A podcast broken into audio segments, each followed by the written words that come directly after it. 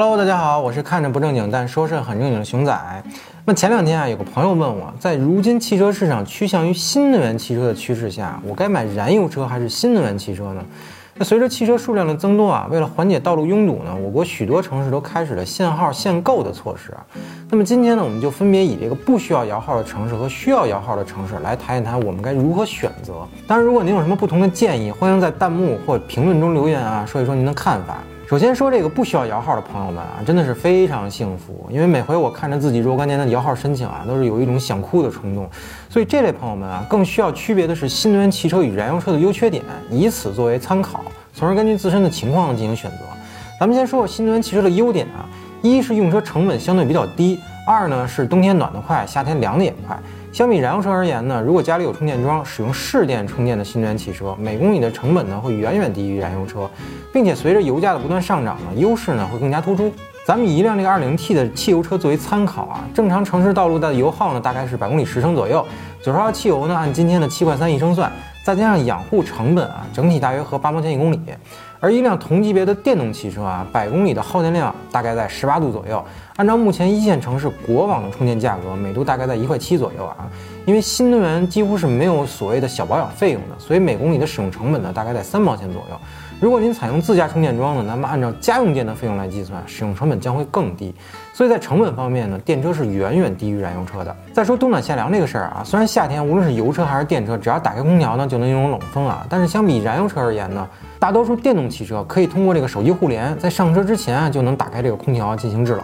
虽然具备此功能的油车啊也越来越多，但那可是燃烧高成本的汽油来换取的一丝丝体面啊。那么到了冬天呢，暖风呢更是电车的优势，暖风随叫随到啊，再也不用像燃油车那样苦等水温上升的过程了。那种随叫随到的温暖感啊，那是燃油车车主不能体会的。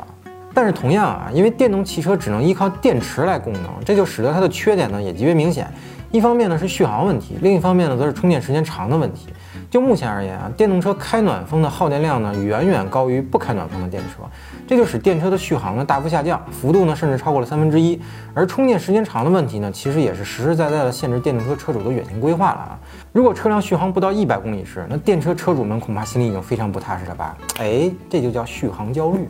所以，如果您家里能装私人充电桩，车辆呢又主要用作于城市代步，且不怎么跑长途啊，那么电车一定是您的首选。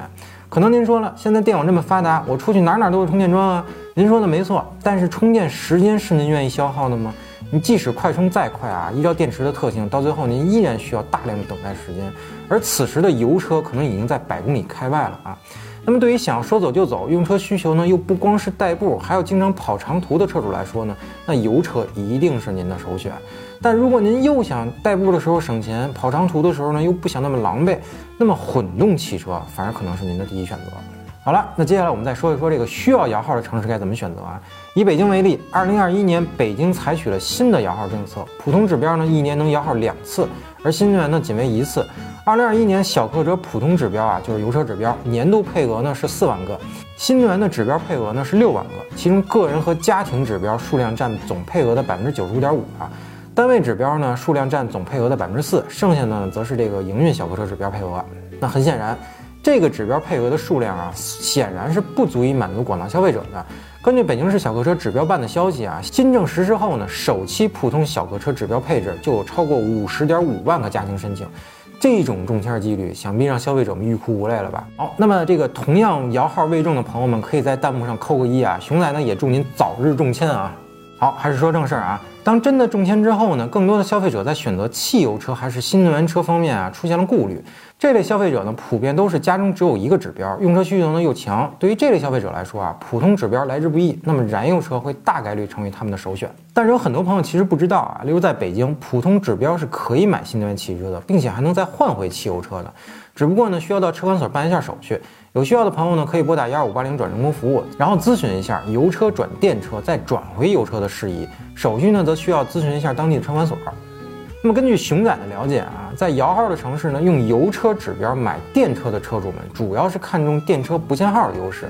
而选油车的车主们呢，则是更在意这个加油比充电方便，并且呢能代步又适合跑长途。通过这次十一长假的新闻啊，我们也知道，相比燃油车呢，电车充电排队的时间已经远远高于电车充电的时间了。这就让很多中了普通标的车主们啊，依旧选择了燃油车。毕竟五分钟的加油时间是远远小于充电排队或者是电车充电的时间的。但这就让车主们忽略了到底哪种车更适合自己的情况。毕竟日益上涨的油价和车辆的保养成本啊，很容易让车主们苦不堪言。并且呢，燃油车的限号也一定程度影响了油车车主们的出行。所以，如果是家庭首辆汽车的消费者啊，您不妨先问自己三个问题：一是您的用车频率是否很高；二是充电是否够方便；三是您是城市用车居多还是长途用车居多。如果您的答案呢是用车频率很低，充电又方便，城市居多，那么首选一定是电车。但如果您说我用车频率不高，也不怎么跑长途，充电还不方便，那我该怎么选呢？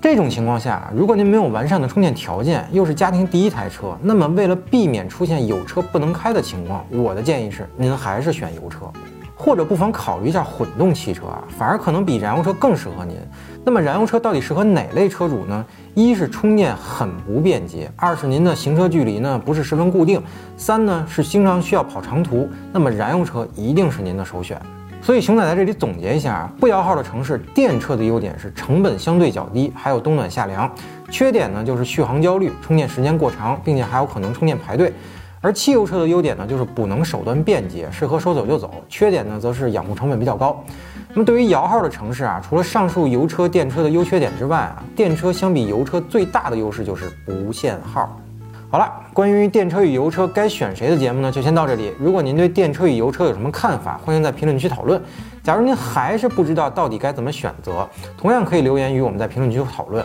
最后还是小广告环节，欢迎大家一键三连、点赞、加关注、收藏我们。咱们下期节目再见，拜拜。